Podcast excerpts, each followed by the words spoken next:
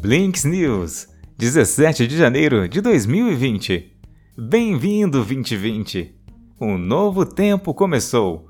Todos os nossos sonhos serão verdade e o futuro já começou.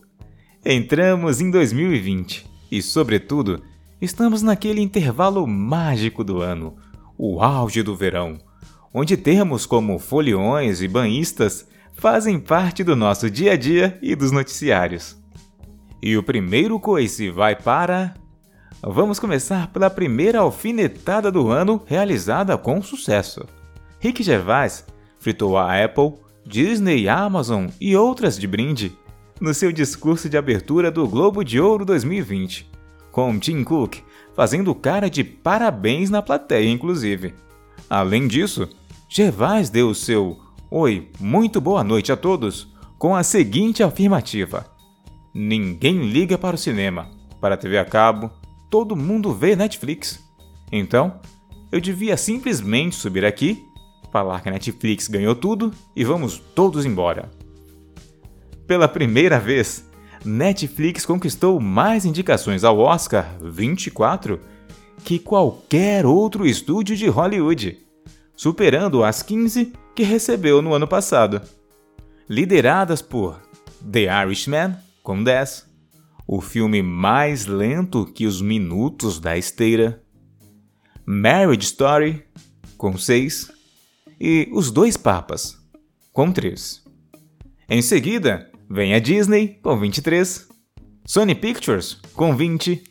Warner Bros., com 12. E Universal Pictures, com 11 mesmo enfrentando o nariz torcido da velha elite cinematográfica, Netflix está se tornando mais relevante nas corridas de premiações, com projetos importantes e creditados por atores e diretores classe A, como Robert De Niro, Al Pacino, Mary Streep, Scarlett Johansson e Martin Scorsese. A expectativa é, portanto, um aumento de assinantes na plataforma, inclusive nos Estados Unidos, que desacelerou nos últimos trimestres. Falando em Oscar 2020, a maioria dos projetos indicados nas categorias de melhor curta-metragem, animação em curta-metragem e documentário em curta-metragem estão bem acessíveis a qualquer um com uma conexão à internet. 10 dos 15 curtas nomeados já estão no YouTube, Vimeo e Netflix. As sete ondinhas do Mark. Não dá para começar o ano sem falar de coisa boa e sem falar do meu malvado favorito. Desde 2009, Mark Zuckerberg, assim como todo mundo no Réveillon, tem definido metas a serem conquistadas ao longo do ano, com a diferença de que ele realmente cumpre as dele. Com a nova década na área, o todo-poderoso Facebookiano decidiu mudar o foco de seus objetivos. Ao contrário dos anos anteriores, Zuck resolveu apostar em metas de longo prazo. Em um textão, post enorme no Facebook, detalhou quais áreas que devem investir tempo e energia em 2020. Entre os destaques escolhidos estão o apoio a movimentos de mudança geracional, em que ele afirma que continuará trabalhando para que a juventude tenha cada vez mais espaço para compartilhar opiniões e ideias o aumento do senso de intimidade e segurança ao utilizar plataformas como o Facebook, a descentralização de oportunidades de negócios para que pequenos empreendedores tenham mais visibilidade versus grandes empresas, o apoio a novas plataformas de computação da década, que, na opinião dele, são as realidades aumentada e virtual. E, por fim, a regulamentação justa de leis referentes à internet e sua relação com o governo.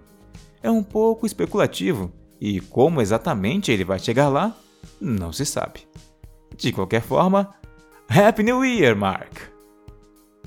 O valor de mercado da Alphabet, dona do Google, cruzou a linha do 1 trilhão de dólares pela primeira vez.